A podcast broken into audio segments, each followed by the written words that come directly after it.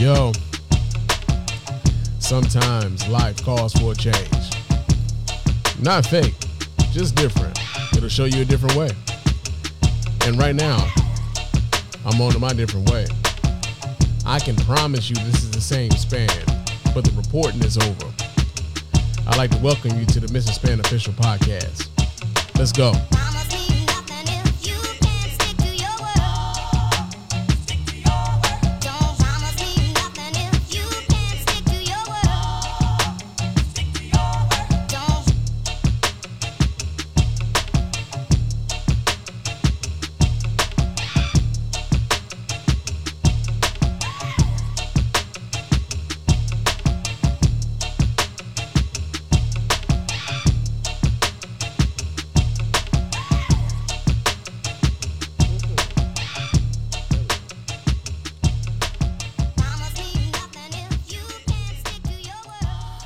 What's going on, everybody? Welcome to the Mr. Spann official podcast. I'm your host, Mr. Spann, and this is episode number 10 of the show. And uh yo, man, it's been a it's been a couple weeks since the last time I talked to y'all, man. Um, I'm trying not to do this shit bi-weekly, man, but life be like life and shit, you know. But uh yo, man, we we we gonna get down and we gonna get into it, man. We got a lot of things that we gonna talk about and cover on this on the show this evening. But of course, before I get into all of that, I do have to remind you guys how to get in touch with us over here at the Mrs. Spann Official Podcast and let your voice be heard, man. So first things first, you can go ahead and hit us up at our hotline at area code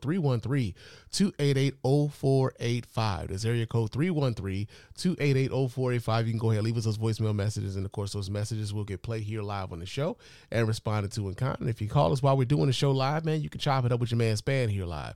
So hit us up at that hotline at area code 313-288-0485. You can also email us here at feedback at thespannreport.com. That's feedback at thespannreport.com. Go ahead, leave us those emails, and of course, those emails will get replied to here live on the show as well. Uh, follow me on Twitter and Instagram and Facebook.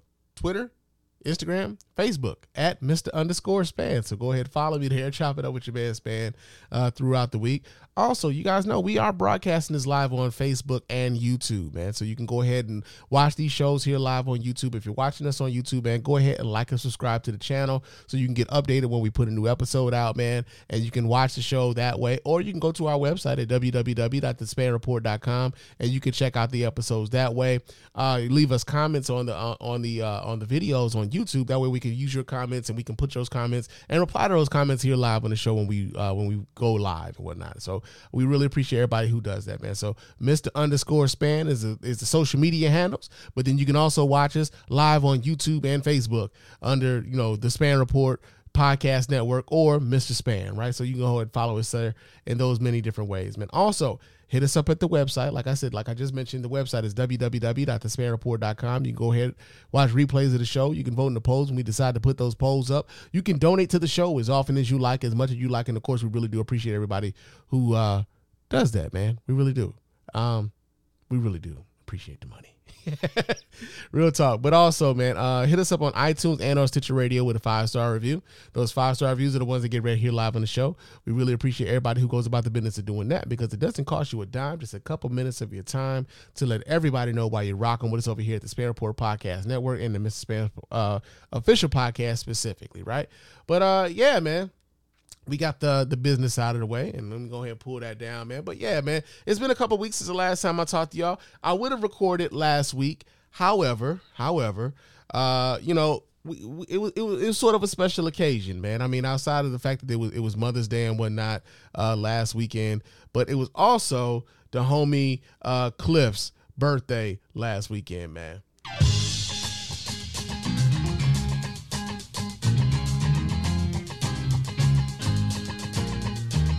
Yeah, man. My man Cliff turned 43 last week. And uh, I had to ride down on my guy, man. I, I shot up to I shot out to was that Homewood Flossmoor? Yeah, that's it. Homewood Flossmoor. Shout out there real quick. Right after I got off work, hit the highway, man, run down on my boy. And then as soon as that was over with, like shit. Had to get up real early in the morning on Mother's Day, shoot back to Detroit so I could be there for brunch with my mother in law. So yeah, man. By the time your man Spann got back here, it was like, yeah, it ain't happening. it ain't happening, man. As much as I would have liked to talk to you guys last week, I was a little bit busy. I was tied up with some family and some friends and some obligations, man. So, but for all of you who I didn't get a chance to, you know, wish a happy Mother's Day to, happy belated Mother's Day to every last one of you who are listening to the sound of my voice right now, especially if you're a mother, if you're a stepmother, if you're uh, uh, uh, uh, an adopter. However, you became a mother, damn it, you deserve your day. And so I hope you enjoyed those days, man. I hope you enjoyed that day and that you were you were uplifted and you were loved, man. Real talk. So, yeah, we had that going on, man. But um, there's been a lot of things. There's been a lot of things happening over the course of the last couple weeks. This is the last time I talked to y'all, and we're gonna start off today's show uh, with an email because we did get an email uh, last week. So let me pull this up. Uh, let me let me do this here. Uh, okay, let's do this. And all right. No, that isn't it either. Well, I'll be a monkey's bare assed uncle. I don't have it on this phone. Okay. So let me see if I can do it this way. Let's see. Uh let's see if I can do it this way. I know I got one. Wait, let's see. I might be able to do it like this. Okay. Okay. So okay. I was able to do like this. Okay, so we got an email here. This comes from this comes from the homie Reggie. Shout out to the homie Reggie, man, because I like, like my man's is very consistent. I appreciate Reggie's consistency. But Reggie writes in and says, he says, "Hey, Spann, uh, I think you were in your bag talking about that Ebony K. Williams situation. Appreciate you, brother." Says most of the guys that I know was just mad that she seemed to be talking down to blue collar type dudes. But I like how you not only pointed out where she was and how she was entitled to feel how she felt, but also how you called her out on the other thing she said to justify it. Yeah, man. I, like I said, like, I, listen, like when it comes to people's preferences and who they date and stuff like that, that ain't none of our motherfucking business, man. Get with the person who likes you and is able to provide the things that you you would like for them to provide. Like if you if you do that and mind your own business, man, you'll be good. You'll be good. And so I thought that was, you know, I, I I had no problems whatsoever with her feeling like the dude that she deals with has to own the bus, this, that, and other. That ain't got nothing to do with me. I ain't in the market for no Ebony K. Williams. But I, it, there's a lot of dudes who was upset with her because they felt like she was shitting on them and like rightfully so she kind of was shitting on them right? When when she started to try to um when she started trying to justify her her shit and then trying to make it as though it was like this grand thing of a, about uplifting black men and everything like no you weren't no you weren't that's not what you were doing and like I, nobody believes you at this point like i get that you have a certain type of preference and everything else and that's fine but don't start gaslighting people into believing that you were just doing this overarching thing about uplifting black men because that's not what it was about um, so it, it's when you break things down like that that really makes me keep fucking with you and your show. Well, I appreciate you, brother. Uh, it's a sensibility is needed out here, and I love that you do you do that consistently. Thank you, thank you. Um, but what I really wanted to ask you here is that I know you're a gun enthusiast. Hell, I've seen you shooting guns on your Instagram, and the way things are going in the country, it can't be easy to be in your position while watching all these terrible things happening with mass shootings and all. So, with that said, what do you think about the backlash that John Miranda is getting for flashing guns on social media accounts? Since he hasn't broken any laws, don't you think the reaction to him is has been overblown? He's in an open carry state and everything, and he hasn't shot or harmed anybody. So, what's the issue really? Would love to hear your thoughts. All right, um, appreciate you writing in, Reggie. Um, and yeah, so let's let's let's talk about Ja. Let's talk about uh, John John Morant or Ja Wick, as as what some would say. Um, so here's the deal, bro. Like, of course, y'all know, yeah, I am somewhat of a gun enthusiast, man. Mostly, like, it's not even so much about being an enthusiast; it's just about um, I do like shooting guns. Like, I, that that is a hobby of mine, and I I my biggest thing about guns is the responsibility of it. So when you see me on social media shooting guns, what you do see me is practicing how to be more proficient with my weapon, how to be safe with my weapon, how to uh, not uh, put anybody in harm's way while I'm doing said, you know, the said thing. I mean, a couple times you may have even seen my daughter. I've been trying to, te- to teach my daughter how to shoot, and so um, that's that's mainly been my thing. Like I like shooting, but I also understand the responsibility that comes with having these firearms in my possession and in and, you know and in my control. Right. So you got that.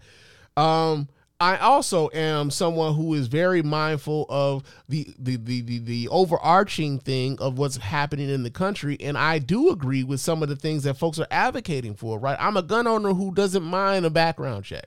I'm a gun owner who doesn't mind a three day waiting period. I'm a gun owner who doesn't mind licensing. I'm a gun owner who doesn't mind registering your firearm. I'm a gun owner who doesn't mind mental checks. You know, like I, I'm a gun owner who doesn't mind any of these things. And so, and and I'm not, and not, and I, I want to make this clear. I'm not an anomaly. The vast majority of gun owners want these things, right? So when Republicans get up and they they act as though you know they don't want any type of legislation or regulation uh, when it comes to uh, to firearms, it's you know like we have to do that for cars, bro. Like you got to get licensed to drive a car. You got to register your car. You got to insure your car. You got to go through all these things to to to and that's a privilege, right? That's not even driving the car isn't even something that is enshrined in the Constitution as the Republicans would like to say, right? But you got to do all these things in order to do that. So why can't we then for something that is like designed to take something out, why can't we then sort of why can't we then, you know, enforce these sorts of regulations on on that, right? So the thing with Ja Morant is this, man. And this kind of goes into like, you know, it's been a while since we talked about the COVID stuff for a long time, but like, yo, man, your employer can, you know, put certain regulations upon you as a condition of your employment. When you work for somebody else, you are under their purview as whether or not they want to continue to employ your ass or not, right? And so I can remember when the uh, when the, the the vaccine mandates were coming down, and there were so many people who were like, "Yo, man, like I shouldn't have to. You, you my employer shouldn't be able to force this vaccine upon me." And it's like, yo, they not necessarily forcing it upon you. You got a choice. You could choose to get vaccinated. You could choose not to get vaccinated. But you got a choice. Now, if you choose not to get vaccinated, they can then therefore choose to like not be fucking with you no more, and you got to find someplace else to work, right?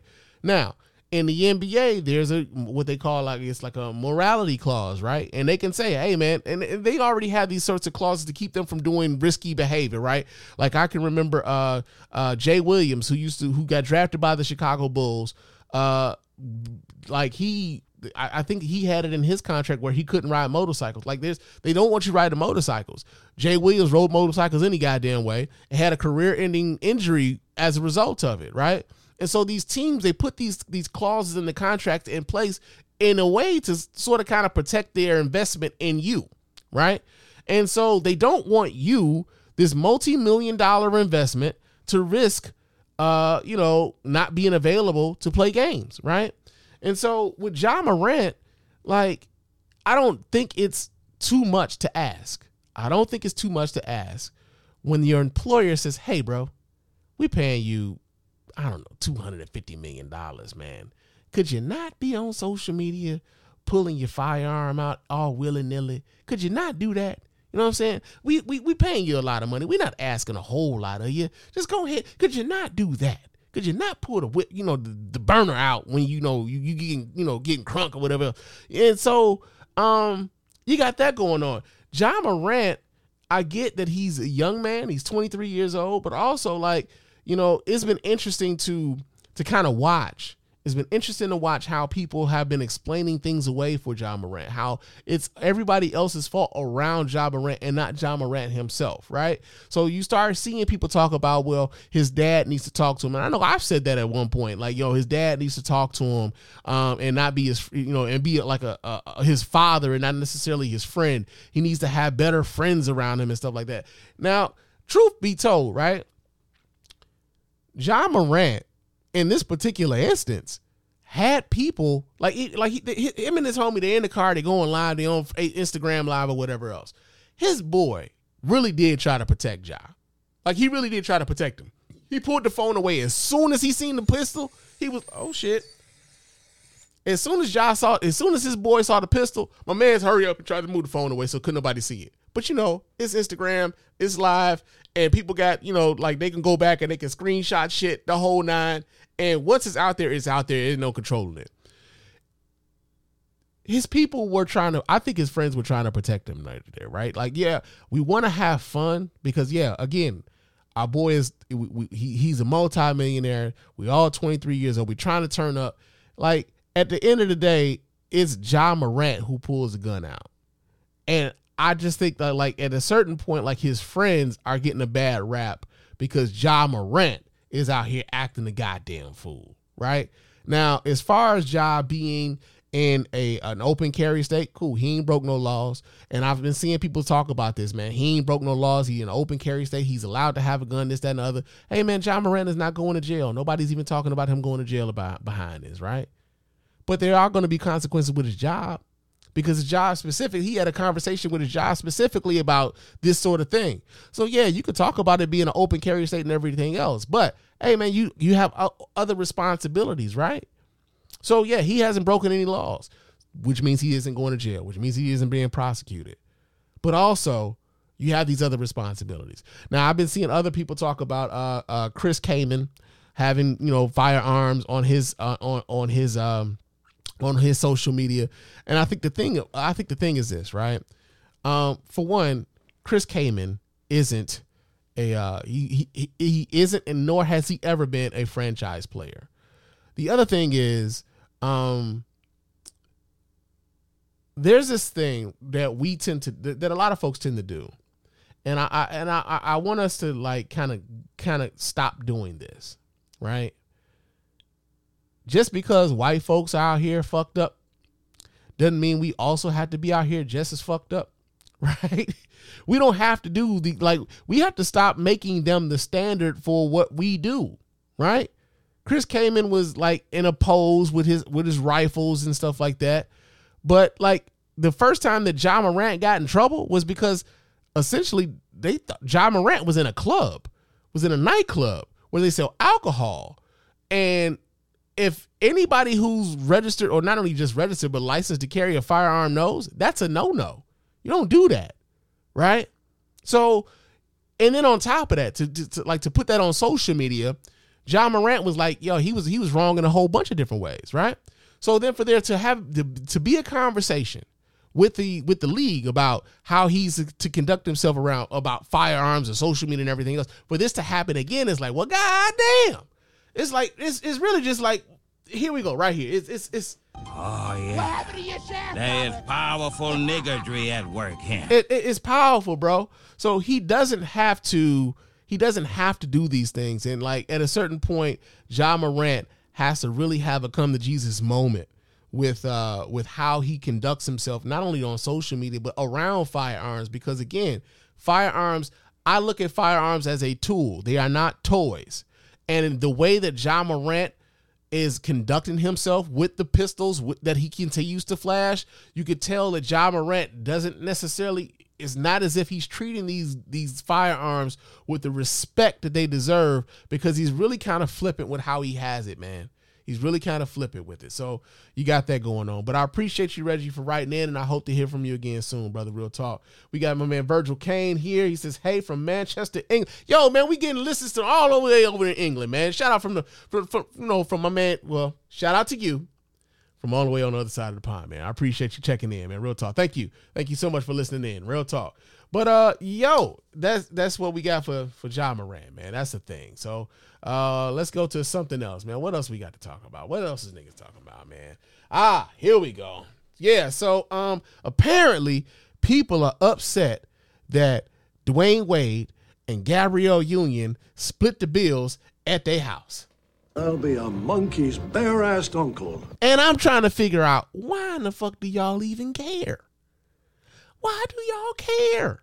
Why is this even our business? So let me go ahead and pull this up because, you know, as one needs to do, sometimes we need to read what the hell got everybody moved. You know what I'm saying? So I'm going to get this story here. This comes out of yahoo.com. And it says uh, Gabrielle Union is letting fans know that she and her hubby are doing just fine.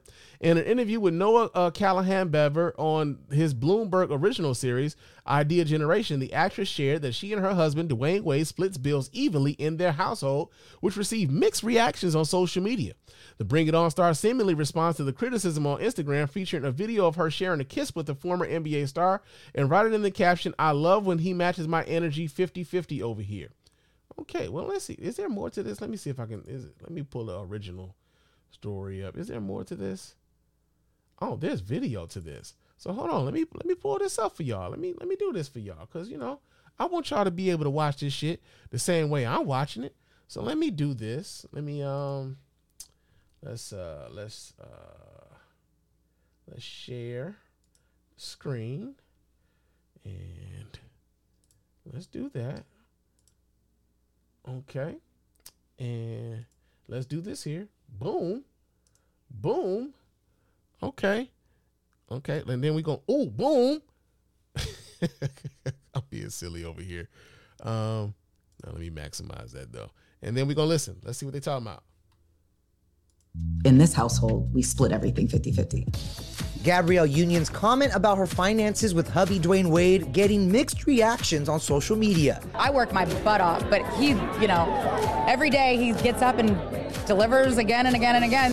The actress makes the confession on Idea Generation with Noah Callahan Bever. At what point did you develop that first sense of security and that the work is coming and there isn't this sort of sense of the rug is going could could still be pulled out? I struggle with that still, just because I, I think I just have more responsibilities, you know, for my money.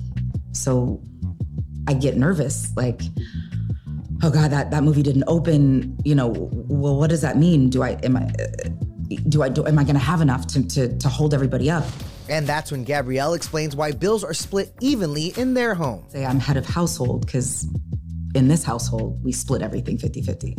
But in the other households that each of us have to support, it puts this there's always this like gorilla on your back that it is like you better work. You better work. You better work. You know you, you gonna sleep in? Hmm. You know somebody might not eat. Yeah, and the internet has some thoughts. One Twitter user writes, Oh, how cute. They split their bills 50 50 like regular folks. I'm sure that really helps ease the anxiety of being a multi millionaire workaholic. Another tweets, This is so unnecessary. As an independent career woman, I don't have a problem with any woman who wants to support herself and contribute to paying bills. However, stop this portrayal as if you're living paycheck to paycheck. It's not a good look when hubby's got mega bank. Well, Gabrielle seemingly responding to the backlash with this video. I am on to see my husband. I'm happy. I'm happy to see my husband. Writing in the caption, I love when he matches my energy. 50 50 over here. He motivates me. He he has like every day I feel like I wake up and he's got a new deal on the table. So it makes me go, okay, let, let's keep working. Let's keep striving. The two have each found multi-millionaire success on their own. Dwyane, who retired from the NBA in 2019, earned close to $200 million over his career. Meanwhile, Gabrielle's been acting since 1993, starring in big films over the years. I got the job in Neversoft, Chris. really Yeah. i mean that's cool And on top of that, she's a businesswoman, real estate investor, and author. It's all about perseverance and putting your family first and loving every member of your family equally and out loud. And their families why the couple strive for the best when it comes to their work and businesses. All right, that's enough. That's enough of that. But uh so check this out, man. Again, I'm going to ask the question, why were so many people bothered by how the Wades pay their motherfucking bills? Right? I'm sure so many more of us have so much more important things to think about than how the Wades pay their bills. Because you know what? How the Wades pay their bills, it ain't gonna get my bills paid. It ain't gonna get your bills paid. So why were y'all arguing up and down fucking social media about whether or not it's okay for them to go 50-50, right? See, the thing with a lot of the um th- th- there's this thing with social media where I feel as though a lot of the conversations are, uh, you know, there's a lot of hypothetical conversations that happen on social media. But not only just the hypothetical conversations, there's also the the projecting conversations because everyone brings their own personal experiences to these thi- to these conversations, and then they bring their own expectations into these conversations, but then they forget that these are hypotheticals and that this situation doesn't have anything to fucking do with you. Right? Doesn't have anything to do with you. Like apparently, I mean, because honestly, think about it. I think they said she says they're they're responsible for more than just their household right? They split everything 50-50 in their household, but then they also have other people that they are basically taking care of, right? So that's where a lot of her pressure comes from. Is like, hey, it's not so much that he's not going to uh, uh, help or step up in a way where you know the, when it comes to the bills getting paid at their house, they're not gonna get paid. It's like no, like I have other people that I'm being responsible for, and that's where my pressure comes from because they may have a a, a, a setback on because of me, right? And so like that's their situation. I just think oftentimes, man, when we come to these these, these celebrity relationships and people be talking about relationship goals and stuff like that, yo, I'm gonna say this again. Y'all don't know these niggas, right? We don't know these people. We they don't oh, they they really don't even owe us an explanation. Like the fact that she even said anything about this, I thought was like you know kind of like ah okay, a little bit overshare, you know, a bit of an overshare. But like yo man, they don't owe us any sort of explanation about how they spend their money, how they break their money between the two of them. is none of our fucking business. I really wish y'all would put this much energy. A lot of folks would put that much more energy into maintaining their own shit right? Because what the Wades do, what what, what Gabrielle Union and Dwyane Wade do with their money and with their family has absolutely nothing to do with us. And I really, really, really, really wish we would take heed to that. And also, I wish we would take heed to the fact that we don't know these niggas. We don't know them. all right. So yeah, man, we got that going on, man. Um, they pay 50-50 in their household. And that's all right. That works for them. And I'm glad that works for them. Real talk. I am so glad that that works for the Wades. Okay. Now, another story that we kind of wanted to talk about. Um, yeah, okay, we could talk about this. So, uh, tipping, man, tipping has been, um, you know, kind of uh, a thing. I mean, it's been a thing forever, right? But how many of you guys are getting a little bit of like tipping fatigue, man, where you feel as though like you're being asked for tips in places where you never really asked for tips before, right? Like I can remember like, yeah, you know, before DoorDash and Uber Eats and stuff like that, when you did tip a delivery driver, it was after the fact, right? You tipped them because they did the job efficiently, they did the job well, they brought your food in a timely manner, your food was hot when you got it and everything. They followed the directions when you know you uh you know they, when they delivered the food and whatnot. And now you feel like, yo, man, I put the Uber Eats order in, I put the DoorDash order in, and now I gotta tip these motherfuckers before they even do a goddamn thing. They expected a tip, and if I don't put the tip in before I put the before you know they deliver anything, I might not even get my damn food. They might leave my shit up there. I might be tipping in cash, but they gonna leave my shit up there because they didn't think I was gonna tip them in anything, right? And um, you're starting to see like people asking for tips in places where you know like man wait a minute why am i tipping you again? Like you, you go to the carry out and you be like okay so i'll put the order in you at the counter and you hand me my food and i pay for it. I'm supposed to tip you for that? You know? Stuff like that.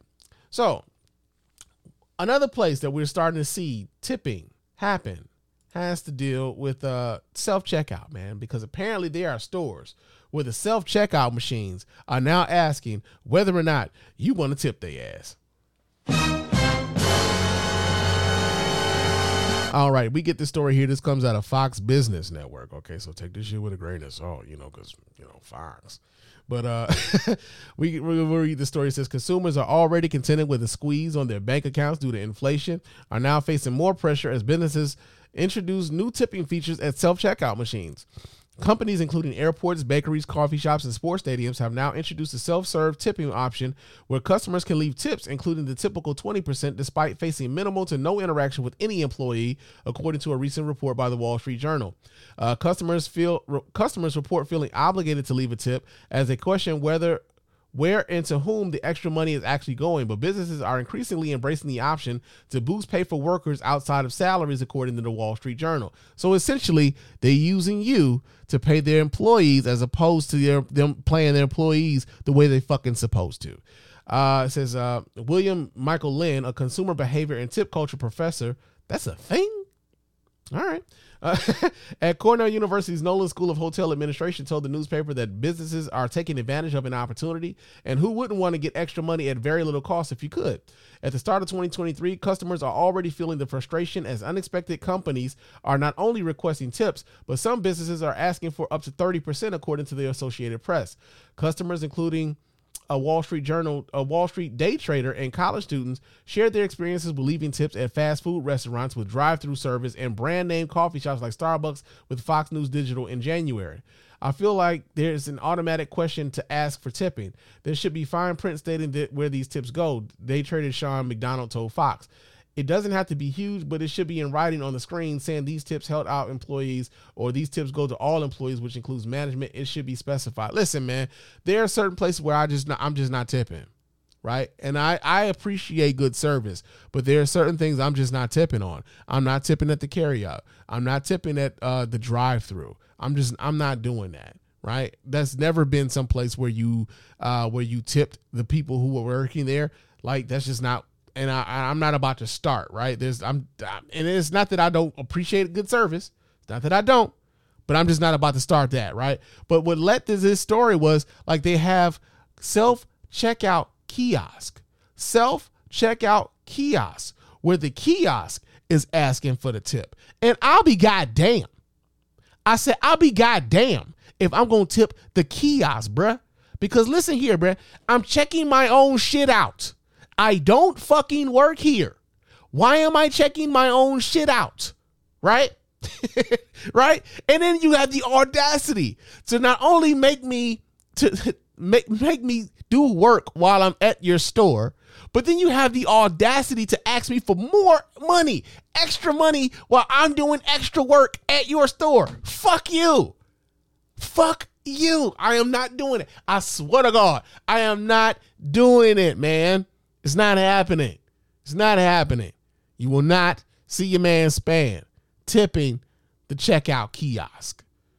I should be tipping my goddamn self. Hey, let me go ahead and give me two dollars. Let me go ahead. You need, you know how they, they ask you if you want extra change and shit. You're like, you know what? Let me go ahead and pull up a twenty. I'm gonna tip myself twenty dollars for doing this goddamn job that somebody else should have been doing, but the company is too fucking cheap to actually pay an employee to check everybody out. That's why they only got two people working on the goddamn checkout lanes, and they want everybody else to go to that damn self checkout kiosk. Nah, man, I'm not tipping the damn kiosk. Fuck you. Real talk, man. I done got heated. Yikes. We got that going on, man. Oh, we got that going on. What's another thing we got going on? Um, ah, yes, yes, yes, yes. So, white women, white women, they kind of out here acting like they ain't got no sense, man. Yeah, we got we got some white women out here who are acting like they ain't got no damn sense, man. And so, um, let me go ahead and do this here, um, because uh, there's there's there's a couple stories that need to be highlighted, right? So we get this first story here. This is about, and there's there's video attached to this. So let me let me pull this one. Let's do this. Yeah, we're gonna pull this one over here so we can watch the video. And I'm going to let's let's let's let's pause that one. And we're gonna pull this up so you guys can watch right along with your man Spann. So just a second while I do this here. All right. There we go. Let's do that. And let's do this. And let's see what they're talking about. confrontation that was caught on cell phone camera. At the center of the back and forth between that woman and a group of apparent teens was a city bike. News 4 Checkey Beckford walks us through the now viral dispute that some say could have put those young men in danger. Well, the video initially posted on Twitter on Saturday has nearly 37 million views, with commenters blasting that hospital worker for potentially putting the safety of those young men at risk. The roughly two minute video starts with a white woman wearing Not the help, help me. Like, no, she didn't. No, the fuck she didn't. hospital scrubs straddling a city bike, screaming for help, even though she doesn't appear to be in danger. Please help me! This is not your bike, repeats the young black man standing next to her who says he just rented that city bike. His friends standing around him. This is my bike, it's on my account. Please get off! While the video doesn't show the young man touching her, it does show her remove her hospital badge, then grab the young man's phone. Oh, Why you took his phone? The woman then tells him he's hurting her fetus. That's what you said. I'm not touching you. When a man, also in scrubs, inquires what's wrong, the woman all of a sudden appears to begin sobbing. When the man tells the woman to choose another bike, she calmly removes herself. Yeah, that that see see yeah yeah yeah yeah. Fuck you. Yeah. This is the sort of thing. This is the very sort of thing that got Emmett Till killed. Right? It's the very sort of thing that got Emmett Till killed. And for this to still be happening in 2023, uh, where despite the fact that like you know you would think that like with all the public shaming that comes out of being like you know the next viral karen right? Who like you would think that like as so many of these white women have been exposed for being you know um fraudulently uh victimized that they wouldn't continue to like operate in this way. And yet and still they continue to do it they continue to do it she started to faint cry once other white people started showing up, right? It like ah, this fucking diabolical, yo, diabolical. Another young man recording the video can be heard saying, How you stop crying? Not a, not a tear came down, miss. We do not know what happened before the recording began at this city bike stand near East 30th and First Avenue, but many are blasting the hospital worker, a physician's assistant who NYC Health and Hospitals Bellevue say appears to work for them. The city hospital group saying they are sorry this happened and are reviewing the incident. Civil rights attorney Ben Crump tweeting, This is unacceptable, and she grossly tried to weaponize her tears to paint this man as a threat. Yeah, yeah, but shit, I don't know if we really want Ben Crump on it though. I'm saying like you know, usually when Ben Crump get involved, that's when that's when shit going downhill. I'm I'm just gonna keep it a buck. Like when Ben Crump gets involved, like ah shit. I don't know if we really want Ben Crump on this one. This is exactly the type of behavior that has endangered so many black men in the past. No one answered at the woman's Brooklyn apartment or returned our calls for comment. This woman lives in her building. That woman lives in this building with me? Another neighbor who knows the woman in the video told us off Hold up. camera he believes the incident is being blown out of proportion. Hold up. First of all, like they they they they they, they kind of messy, man. They about to put her whole shit on blast. Now she like, yo, y'all know she live in the building with y'all. Like, wait, this bitch live in the building with me? Mm-mm, mm-mm, mm-mm. Just Ho, ho, brother, ho, whoa, whoa, whoa. Now, you got too much dip on your chip. yeah, man. She about to have all the dip on her chip. You gonna be people at her door, like they gonna be at her neck. I don't know if the news was being responsible when they did that shit, man. Don't talk. I mean, I like I don't necessarily. I'm not a I'm not a fan of this woman by any means, but also I'm not a fan of putting motherfuckers. Oh shit, you know what? She did put some niggas in danger though. So I don't know. God damn it. Fuck, man, having fucking like scruples and morals and shit. Yeah, I'm. I, I don't know. I don't know how I feel about that. I don't. Portion. But this neighbor says the young men could have ended up in jail or worse. It's clearly like a Karen, a Central Park Karen. She's referring to the Central Park incident where a woman walking her dog called 911 on a black bird watcher. She thinks that she's viewed as a victim because she's white, and she thinks that. That's obvious in this America that we all live in. And the NYPD says it is aware of that viral video, but did not receive a 911 call and does not have a report. They do say if anyone believes that they were a victim of a crime, that they should come forward. In Kips Bay, Checkey Beckford, News 4, New York. Okay, Checkey Beckford. Her name Checkey. Okay, Checkey. Yeah, but like, yo, man, um, you know, it's like I said again, it, it's sad that this sort of thing is still happening in 2023 because, like, yo, man, y'all do know that there are cameras everywhere. There are cameras everywhere. Big Brother is us. We don't have to wait for the government to surveil everybody. Big Brother is us. Everybody's got a phone out. Every there's there's a camera on the building. There's a camera in somebody's doorbell. There's a camera on, the, on, on everywhere. You can't get away with certain shit. And so for her to like even attempt this, right?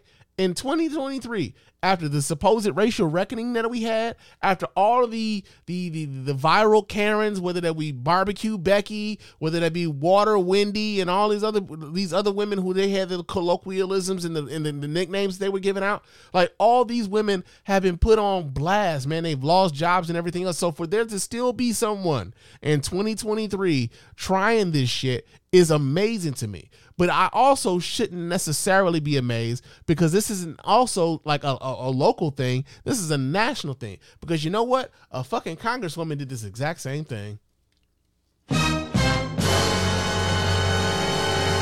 Yeah, man, we had a congresswoman do this too. Yeah, um, and I'm sure you guys wouldn't be surprised when I tell y'all uh, who this woman is, but it was none other than uh, Marjorie uh, Taylor Greene. A lot of white folk have demonstrated eloquently that they don't have no sense. Yeah, man. So let me go ahead and pull this story up so you guys can watch right along with me, man. Because uh, Marjorie Taylor Greene, although we're not surprised that Marjorie Taylor Greene is acting a goddamn fool, but uh, we are, you know, like again, it's like they have no fucking shame, bro. It- and I think that's the thing. There's no fucking shame whatsoever. So let me pull this up so you guys can watch right along with me. Uh, let me do this here and this here. Okay, there we go.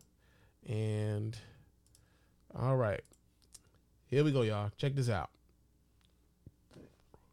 Excuse me. Here we go. Let's see. Come on now, save the party, save America, save the children, do something about guns.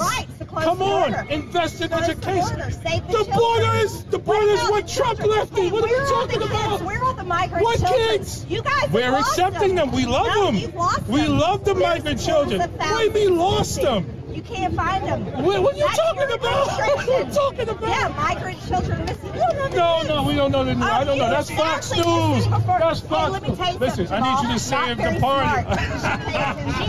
party. save the party. Yo, she just told that brother he is not very smart. She straight told that brother he is not very smart. I think that dude used to be like a high school principal or some shit like that. He's got like a like he's he's he's got more than one secondary degree and shit. And she called that man not very smart. Um but yeah, man, Marjorie Taylor Greene, after this particular exchange, and let me give you guys some context for those of you who may not necessarily be familiar with what why this is exactly happening. So, of course, you guys may know there's a Republican congressman, a, a congressman from uh, from New York whose name is George Santos. Okay, George Santos has just been indicted on a bunch of like financial like wire fraud charges and shit, right? But not only that, George Santos also has a reputation for being a fraudulent motherfucker. Like, like uh, he's uh, uh, uh, he's he, he had a case like out in South America where he pled guilty and he's gonna pay some restitution for this shit down in South America. But also like he fabricated his resume. He said he played uh, Division One college volleyball at this school. He never even went to the school. He said he uh, he was a uh, he worked for Goldman Sachs. He never worked for Goldman Sachs. So, bro, Buddy is basically a goddamn grifter. Right, he's like the Republican Party is open to grifters. Buddy is a grifter, and so at this particular moment, Congressman Jamal Bowman is basically kind of like going back and forth with Marjorie Taylor Greene and basically saying like, "Yo, y'all should probably get rid of this guy, right? He's he's embarrassing your party. You know, you you know y'all y'all don't look good by associating with this guy. Y'all should really get rid of him." And it was this exchange that she felt like she needed to interact with you know Congressman Jamal Bowman, right? Now, keep that keep what you just saw in mind because now this is what she said afterwards. She had a press conference after that particular exchange. And so we're gonna pull that press conference up so you guys can watch right along with me with that one as well. Let me take this down here and let me pull that up because yeah, man, like she she had the press conference and this is what she had to say about it. Um Okay, so let's do this. All right. And here. Okay. And here we go. What what concerns me about Jamal Bowman is he has a history of aggression, um, not just towards others, but towards me in particular. And I'm very concerned about it. But I will tell you what's on video Uh-oh. is Jamal Bowman shouting at the top of his lungs, cursing, calling me a horrible, calling me a white supremacist, which I take great offense to. That is like calling a person of color the N word, which should never happen. That is not like calling a, a person of color the N word. There's a reason why you said N word and not nigger, right? Because you're not supposed to say that shit. You're not supposed to say that. There's a reason why you can't say that. It's not the same. And I know a lot of times, like, they try to come up with these false equivalencies and shit like that, but you're not supposed to say that, and it's not the same thing. So stop it. Just stop it. calling me a white supremacist is equal to that, and that is wrong. I feel threatened by him. Um, he not only led a bob, mob there, but his boisterous lies. And I'll tell you another thing he said outside there. He was saying, save your party. I kept telling him, no, save the country. It's not about political parties. We shouldn't care about political parties. So yeah, man. But here's the thing: Marjorie Taylor Greene also understands, and she's not. She, I mean, I know a lot of people like to think that she's stupid.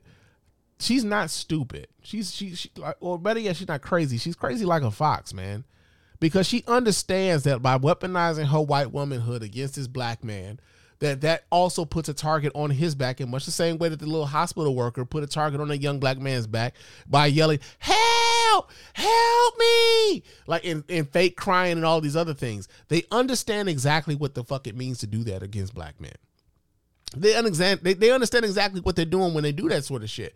And so for marjorie taylor Greene to then try to weaponize her white excuse me her white womanhood against jamal bowman she knows exactly what she's doing.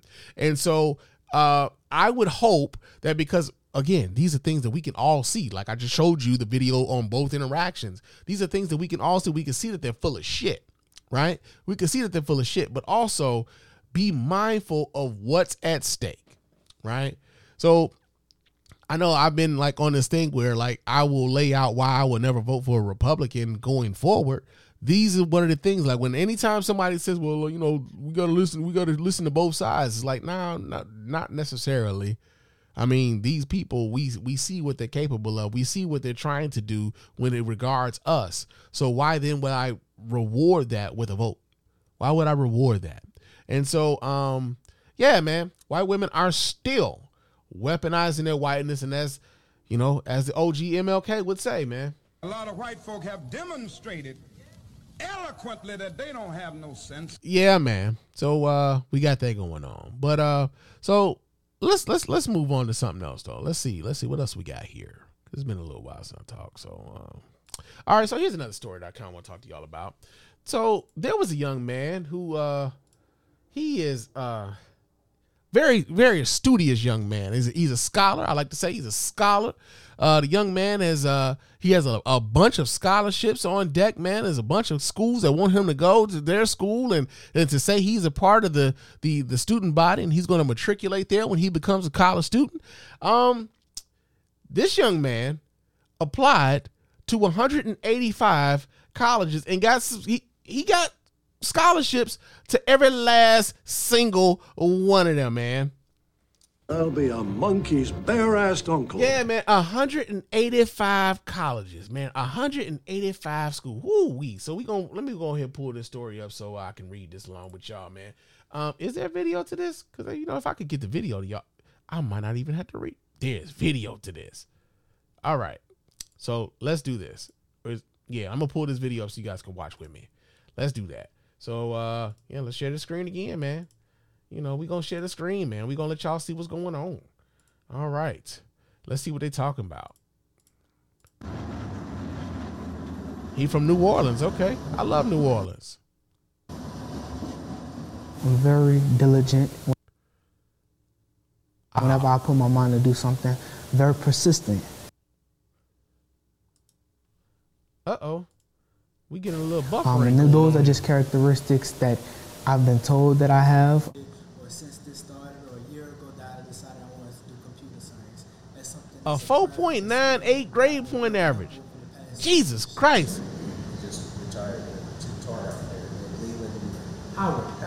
He's received 130 college scholarship offers. He applied to 185 schools. As of Thursday, his offers have totaled more than $9 million in scholarships, man. So, first things first, man. first things first. Let me let me pause this because the audio was kind of janky. But first things first, let me applaud the fact that he got nine million dollars in scholarship funds.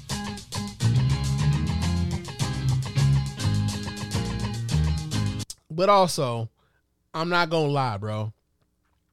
I'm not gonna lie.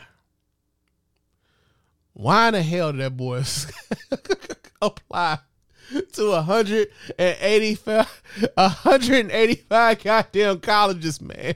Why did he do that? Just That's the dumbest thing I've ever heard in my life.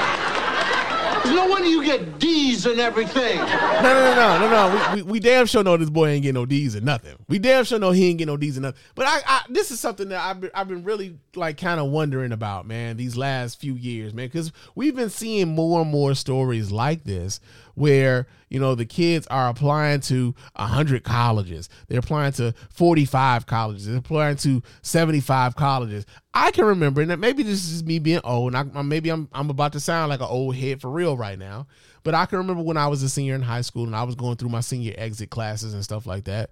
And you know our our advice the, the advice that we were given was apply to five schools. You got your you know you got your your dream school the one that you, you know you, you've always wanted to go to but then you got to have your backup school and then you got to have some of these other schools that you might think you might want to go to right? And so i can remember when uh when i applied to college what was the five schools? I, I applied to the university of michigan. I applied to tennessee state university. I applied to um morehouse college. I applied to uh, tuskegee university. I applied to southern university in louisiana and I applied to uh shit. What was the fifth one? Ah shit. What was the fifth one? I can't remember the fifth one. I can't remember the fifth one. I do know that I got accepted into every last one of those schools except the university except the University of Michigan. yeah, man, my ACT score wasn't high enough to get in the University of Michigan. Man, I, I had a 24 when I uh, when I took the ACT. There, and at the time they were like, "Yo, the average ACT ACT score coming into the University of Michigan was like an eight uh 27." So yeah, my my you know my ACT score just wasn't cutting it to get in you know University of Michigan, but you know it was enough to get me a scholarship to go to Tennessee State. You know what I'm saying? And I, you know, when I when it came to the HBCUs, uh, I went on a college tour and I was able to go see the school and figure out. Like I went to a whole bunch of different HBCUs. I'm like, yeah, I would like to go here. This is one of my. I, I like the campus here. This is nice. I like this, right? And so I went to TSU and I love TSU. I'm I'm I'm, I'm glad that I went to Tennessee State, right? Some of some of my favorite people in the world I met at Tennessee State, right? But uh Never in my wildest dreams that I ever thought that I was going to apply to 185 schools. And one of the things I think is um because like you're only going to be able to go to one. Right? You're only going to be able to go to one. To like so to apply to all of these different schools I think is kind of like is it really just for the flex? You know what I'm saying? I'm, I'm I'm legitimately asking. So for anybody who may be listening to the sound of my voice right now, who's advising the kid, who's uh who who's applying to like tens or hundreds of schools, like yo, let me know. Like, is it for the flex? Is it for the money? Because again, like they it, there's some of that scholarship money that they don't get if they don't go to that school.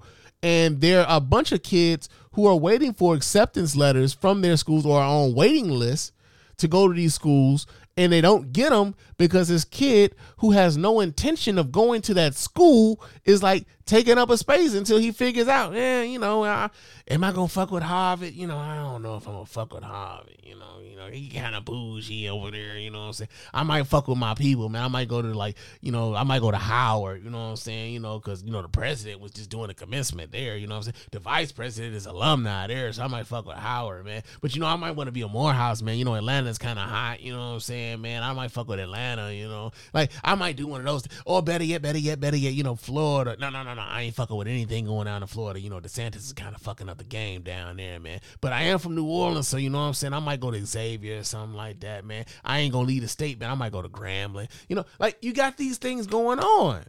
And I just wonder, man, like, you know, what is, you know, outside is it really just for the flex?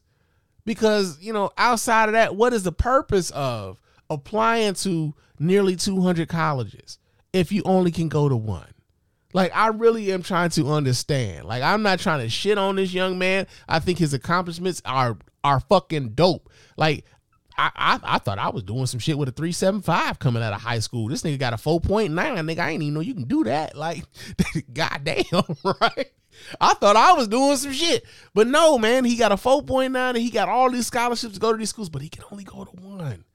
And I just wonder what is the outside of, yeah, he's got $9 million in college scholarship offers, but yes, a lot of that money is tied into, yeah, if you go to this school. And if you don't go to the school, you don't get this money. And so I'm just kind of wondering like how what what what is the um what is the reason beyond letting us know that you got 9 million dollars in scholarship offers? Beyond that right? Like like somebody tell me what what what makes this the thing that because we're seeing so much more of this. So much more of these kids are applying to 50 75 100 185 schools. And so i'm just i'm just want to know i just want to know the practicality of it. What what makes this a practical thing to do and why? Because you know you're going to go somewhere right? A kid that talented a kid that smart is going to go somewhere. So why then tie up a spot at a school that you have absolutely no intentions of going to right? That's the question that i have and i would hope that somebody who's listening to the sound of my voice right now could possibly give me an answer to that right? So yeah man 185 schools. My man I, I, I am I'm proud of the fact that he's he, he's a damn good scholar, you know student. But what's the practicality of that right? And so i wonder about like some of the advice he's getting and why the people around him are like you know yeah yeah yeah keep going. Yeah plot to that one too. Why not? What why why the fuck not? You can go there you know? So yeah you got that going on. Um another story that we got here. Uh okay so disney movies apparently aren't safe for the kids no more man like so, Florida going through some shit, bro. I don't, I don't know what the hell's going on in Florida, but Florida is going through some things, man. Because apparently there's a teacher who played a Disney movie to her students and down there, and she is under investigation, under investigation because she played a Disney movie in the classroom. All right, let me pull this story up so uh, we can we can get into it. This comes out of CNN says a Florida teacher is under investigation for showing a Disney movie with gay characters. Says she didn't know LGBTQ restriction applied to her class. All right, she says a Florida teacher is under a state investigation for showing a Disney movie featuring a gay character, and she wasn't aware the state's controversial law banning instruction about certain LGBTQ topics had been recently expanded to apply to her grade level. Because again, they start off with the, they they started off talking about kindergarten the third and fourth grade, right? And then Governor DeSantis decided, hey, you know what? Fuck it. Why not make this for the whole damn curriculum? You know, all the way up to 12th grade. Despite the fact that these kids might be dealing with some of these issues, and despite the fact that these kids may identify a certain way, we gonna make sure that they don't know nothing about nothing concerning who the fuck they supposed to be and who they are, right? She didn't know anything about the fact that the governor had expanded the law.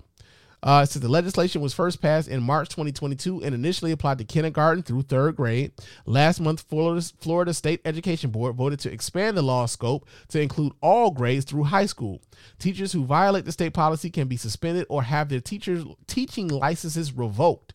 I just found out today that they increased it to my level. The fifth grade teacher, uh, the fifth grade teacher Jenna Barbee, uh, told CNN's Alisyn Camerota Monday night. I had no idea who whatsoever that this was such a big deal. Barbee says she played the 2022 animated Disney movie Strange World to a classroom of fifth graders while their peers were finishing some standardized testing. The Disney film tells the story of a family of explorers and features a gay character. Though Barbee says the students' parents had previously signed permission slips allowing their children to watch PG rated movies, one parent complained and reported the teacher to the State Department of Education after Strange World was shown. And here's the problem. Here's the problem that I have with all of this supposed uh, parental rights, you know, laws that they are starting to implement when it comes to these schools and how the teachers are teaching in said schools, right? You got one parent, one parent complains about a movie that was shown, and all of the other parents have signed permission slips, probably this, this parent included, signed permission slips, but because this one parent was uh, un, uh, uncomfortable with the fact that there was a gay character in this movie, right?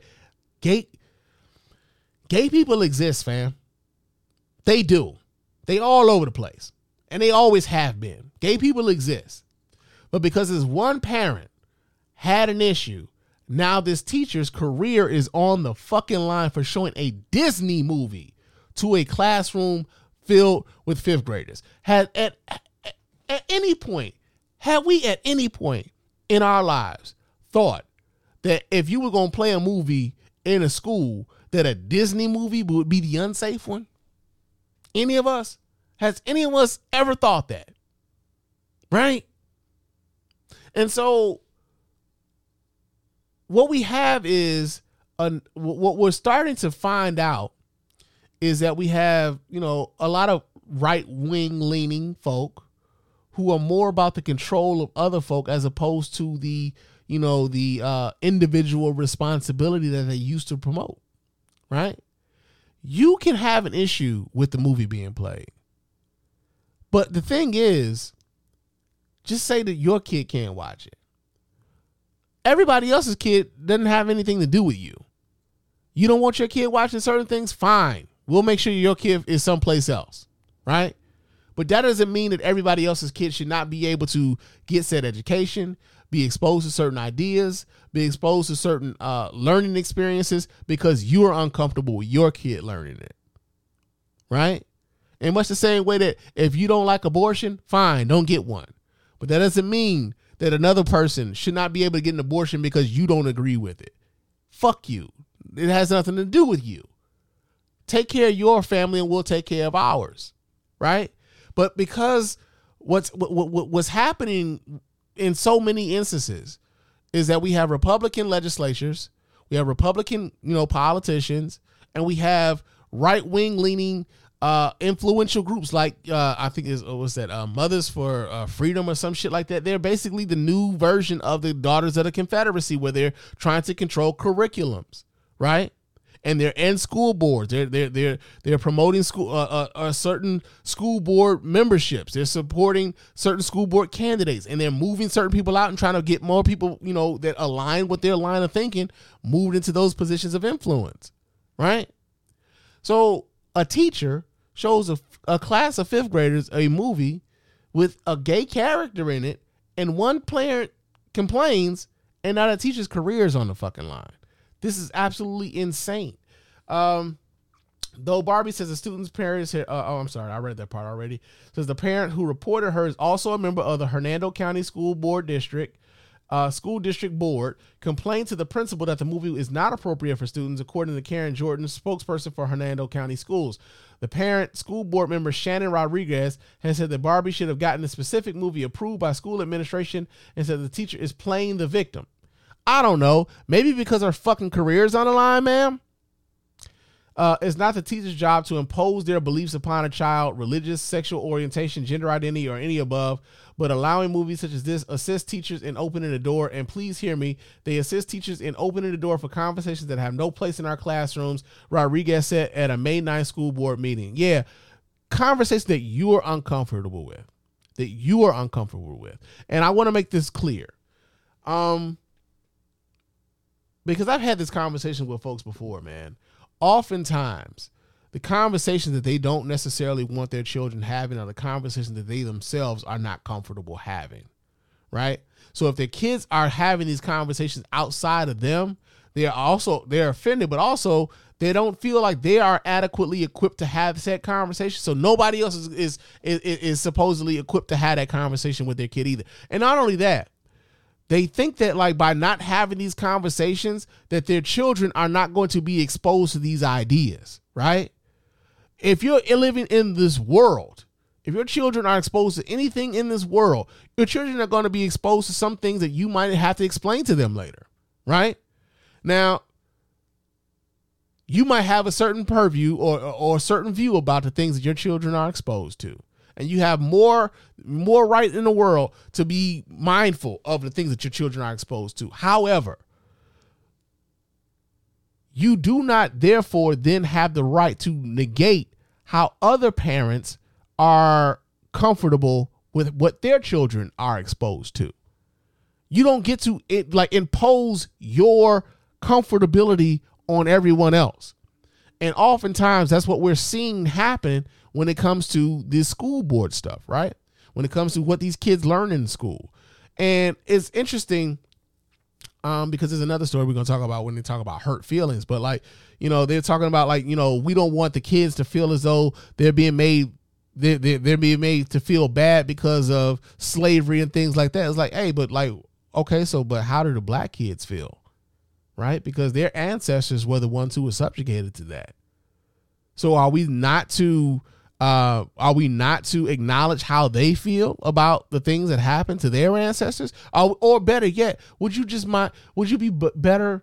Um, would you be more comfortable if we don't we don't discuss this thing at all? If these kids have no fucking idea what happened before they got here, because if they don't have anything, any sort of knowledge about what happened before they got here, then damn it, we don't have to answer for any of that that happened before they got here. They don't have to know how we got to this point. They don't have to know why things are the way that they are. Right? This is what's happening, man. This is what's happening. And so uh yeah, man, a teacher fucking career is on the line because, you know, because, you know, A lot of white folk have demonstrated eloquently that they don't have no sense. Yeah, man. But that's going on in the world. Now, another thing that's going on here in the world, man. Um, the Oscars, man, got something going on where they want more equity, diversity, equity, and inclusion and whatnot. And uh, you know, we got some people who are not necessarily happy about the fact that there's supposed to be more diversity, equity, and inclusion in the Oscars. And one of those folks who are who's very adamant about the fact that he doesn't want any of that is uh Richard Dreyfuss, man. Richard Dreyfuss, who's a longtime actor, uh, accomplished actor, uh, but apparently a pretty right wing motherfucker on our side of the screen, man. So uh, let me pull this story up so we can we can get to talking about this motherfucker. But uh, let me pull this up, and uh, here we go. So wait, is this the one I wanted? Nah, this is the one I wanted. Okay, so wait, no, no, this isn't it. This isn't it. I thought I saved. Okay, so this is it. Let me let me do this here. Let me move this over here. All right. And now we can do it right. Now we can do this thing right. Let's uh go ahead and share that screen with y'all. Bam. And bam. And let's see what this motherfucker's talking about. Hey guys, I'm out of the country, but we didn't want to leave you hanging with no good news, so here's something positive. Okay, and um, forgive the source. This is uh, Dave Rubin, who's a you know right wing leaning sort of motherfucker. But you know, I was having a hard time finding the video, but he had it. So here we go. If that happened. Starting in 2024, films will be required to meet new inclusion standards um, to be eligible for the Academy Awards for Best Picture. They'll have to have a certain percentage of actors or crew from underrepresented racial and ethnic groups. What do you think of these new inclusion standards for films? They make me vomit Why? Wow. because this is an art form. It's also a, a form of commerce and it makes money, but it's an art. And no one should be telling me as an artist that I have to give in to the latest, most current idea of what morality is. And what do we Now, here's the thing, though, and this is something that I think he might have, you know, not, wasn't necessarily being really aware of. You could still make the same movies, bruh. You could still like go out here and operate in the same way that you've been operating for however long you've been involved in the business. You really could. Just know that if you continue operating that way, your movie just won't be eligible for Best Picture of the Oscars. That's it. There's a whole bunch of movies that get made, man. Only one movie gets made, or, or only one only one movie gets picked to be the uh, to be the, uh, the the best picture per year. So out of the hundreds of movies that get made every year, only one gets picked for best picture. So you can continue to operate in the same way you've been operating at. You just won't get best picture. That's just what it is. We risking? Are we really risking hurting people's feelings? Yeah. Yeah. I mean, think about this. We were just talking about what's going on in Florida. They don't want the white kids' feelings being hurt by learning what the historical things that their ancestors possibly did in this country. That's one of the basic principles of the law that they have down there to keep these kids from learning quote unquote critical race theory, which isn't even being taught, but learning any sort of American history in a real substantive way anyway down there, right? And it's not just in Florida, it's happening all over this country. But most of it is centered around hey, we don't want the kids to feel bad. So now you're worrying about, well, we don't want them to feel bad. Yeah. How about that? Then how novel is that that we have to care about the feelings of the people who are being portrayed in said films? How about that? You can't legislate that. And you have to let life be life. And I'm sorry, I don't think that there's a minority or a majority in the country that has to be catered to like that. Yeah. You know, Laurence Olivier. Was the last white actor to play Othello. And he did it in 1965, and he did it in blackface. And he played a black man brilliantly. According to who? Right? According to who? Because, I mean, think about it. They got a white man to play a black man in a movie when there were well qualified black actors who could have also played said role. Think about if Sidney Poitier had an opportunity to play that role and how iconic that role could have been and how much we would be still probably be talking about that because it was Sidney Poitier and not this Laurence Olivier dude you're talking about who supposedly played this black man brilliantly. According to who? According to who?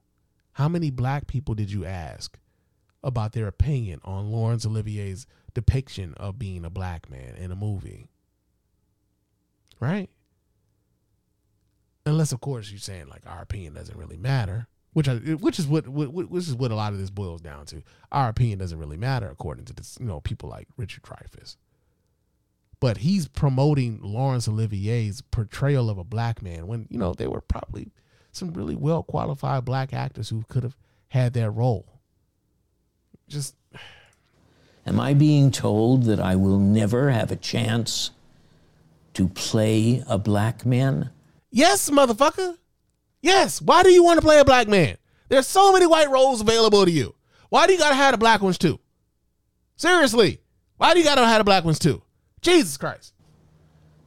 Is someone else being told that if they're not Jewish, they shouldn't play the Merchant of Venice? They shouldn't. Let the Jewish guys have their role. Like, seriously. Y'all have had everything for so long. This is one of those things where it's like, yo, when equity starts to feel like oppression to those who had the privilege, right? Equity starts to feel like oppression to those who had privilege, man. They think they're supposed to have everything. How dare these Negroes think they're supposed to play Negroes in these movies? How dare these Jews think that they're supposed to be Jews in these movies? I'm supposed to get all this shit. This is what the fuck he's saying. In 2023, you got motherfuckers out here talking this shit in 2023. Still, yikes. Are we crazy? No, motherfucker, you are. Do you not know that art is art?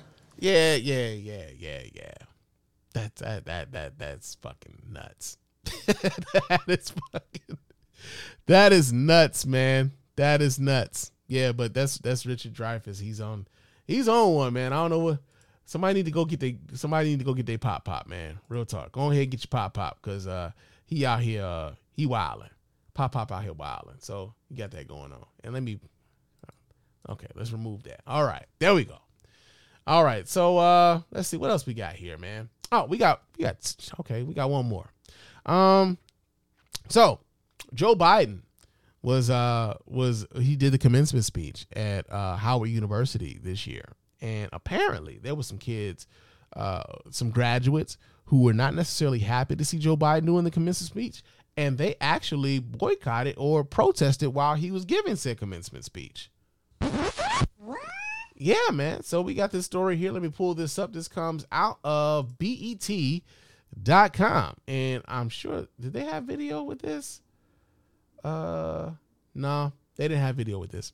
So I'm going ahead and read this story. This comes like out of said, like I said, comes out of BET.com. It says President Joe Biden told Howard University's graduating class on Saturday, May 13th, that the nation is in a battle for its soul and must stand up against the poison of white supremacy, adding that the class of 2023 is a reason I'm so optimistic about the future. The president delivered his commencement speech address uh, his commencement address after receiving an honorary doctorate doctor of letters degree from the historically black university. At times, Biden, who was running for a second term, sounded like he was on the campaign trail, pointing to his accomplishments in office and to achieve unachieved pom- policy promises. During his speech, a handful of students turned their backs on Biden and held up signs in a silent protest. Biden recounted the story of what motivated him to run for the presidency in 2020. He said after Barack Obama, the nation's first black president, was reelected to office, he hoped that the fear of violence and hate was significantly losing ground. But then the 2017 white supremacist rally of crazed neo Nazis with angry faces and Klansmen in Charlottesville reminded him that hate never goes away but only hides under the rocks. And what did you hear? The famous quote when asked about what happened, that famous quote, there were very fine people on both sides, Biden said, alluding to former President Donald Trump's defense of the Charlottesville rally. So far as the 2024 race for the White House is shaping up to be a rematch between Biden and Trump, Quinnipiac University's survey of Republican voters shows that Trump is leading the GOP primary field of declared and undeclared candidates with 46 percentage points of support. Uh, okay, so there's video to this. But mostly, I wanted to kind of talk about the protest. Okay, so here's the protest. It says during the speech, about 12 students in the graduating class, so 12 students, uh, wearing caps and gowns, protested what they said were many forms of white supremacist violence. With their backs turned to the president, some of them held signs voicing their concerns, including one about Jordan Neely, the homeless man who was killed by Danny, Daniel Penny, who applied to a chokehold to his neck on May 1st on a New York City subway car. Prosecutors charged Penny Friday, March 12th, with second degree manslaughter. We as graduates stand united for change for Black lives globally, the student said in a statement according to the AP. The Daily Beast reports that another sign read, Turn your back to Biden. DOD research is complicit in imperialism, and another that criticized the president and Vice President Kamala Harris. Um, so yeah, there was uh there was some some uh protesting while President uh President Biden was give delivering the commencement speech at Howard University. Now, one of the things I think is important is that like yo, we got to give these kids room to express themselves, right? I might not necessarily agree with these kids uh, and their protests and with whom they're protesting against, right? I think that you know personally, I think that they're the the the, the, target of their protest was probably misplaced, and that the the the target of their protest um, is actually the people who are running against the very brand who was speaking to them that day. Um, but you have to give these kids room enough to learn uh, about the political process, about uh, you know how the policy and the politics work. Uh, because again, it's like one of those things, man. Like like my uncle told me years ago, man. When I was younger, he said, "Man, the problem is you think you know everything, but you don't know shit." And there was a there was a time when that was true, where I thought I knew everything and I didn't know shit. But now there's some lived experience behind what I think I know, right? There's some lived experience behind that. And I think we have to give these kids the room to like get some of that lived experience, right? And the other thing about um the other thing about this, and this is something that I, I kind of it was a quote that I came that, that came across my purview in the last couple weeks, man. I, I, I think this really gave me a lot of clarity, especially when it concerns anything when we're talking anything political, right? And the quote was, um, it's easier to convince a person that they've been uh, it's easier to fool a person than to convince that person that they've been fooled. Because to fool a person, you have to get past their level of intelligence. To convince them that they've been fooled, you have to get past their pride, which they tend to have more of.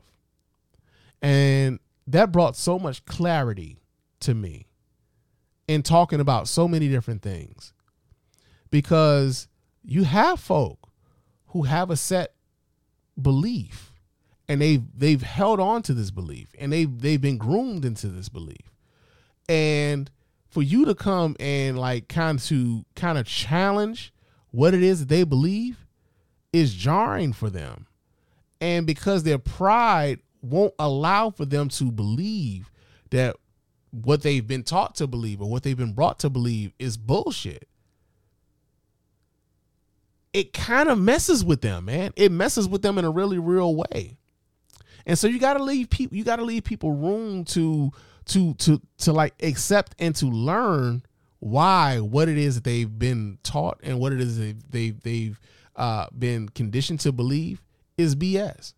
In much the same way that like you might have a, a uh, you know it's like when people are in cults and stuff like that they've been conditioned to believe a certain thing and so you can give them all the sense in the world but that doesn't mean that they're going to take heed to the sense that you're giving them. You got to give them room to absorb it. You got to give them room to like really take that in. And so with these college kids yeah, like I, I very seldom when you find me going back and forth with a college kid about politics because again, they don't know what I know. They don't have the lived experience that I have, right? So, like, you know, if if if a college kid comes up to me and he's talking about the 1994 crime bill, and this is something that he had to read about, and that was something that I lived through, I'm not about to go back and forth with you on that. I'm going to tell you that, like, hey, man, you don't necessarily have the the the uh you know the the the you don't have the full 360 degree view on this that I have. And you should probably listen to someone who does have that, right? So, yeah, man, um the kids are bro- you know protesting Joe Biden and um I don't necessarily agree with them protesting Joe Biden, but I, you know, they had the right to do it. So, yeah, you got that going on. But yo, man, it's uh it's almost it's time for me to get on about here. I've been running my mouth for quite some time, man. We've been going on for a little while. But uh yeah, before we get on about it here, let me remind y'all how to get in touch with us over here at the Mrs. Spann official podcast and let your voice be heard.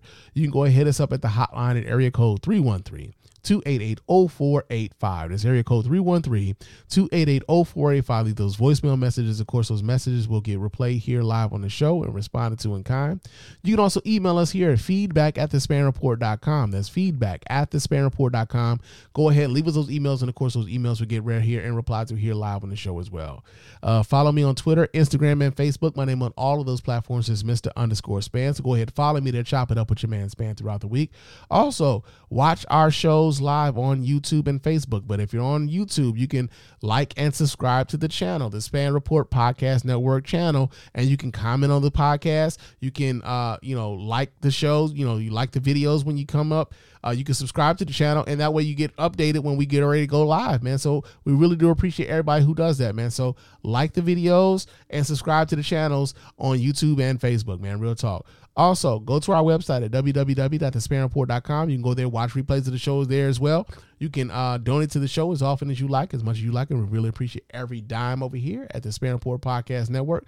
Also, um, five star reviews on iTunes and or Stitcher Radio. Those five star reviews are the ones that get right here live on the show. We really appreciate everybody who goes about the business of doing that. Doesn't cost you a dime, just a couple minutes of your time to let everybody know why you're rocking with us over here at the Spann Report Podcast Network and this Mr. Spann official podcast specifically, man. Real talk. But uh, yo, man, I'm about to get my behind on up out of here, get myself ready for work tomorrow, and I will talk to you guys again soon. But until next time, fam, peace.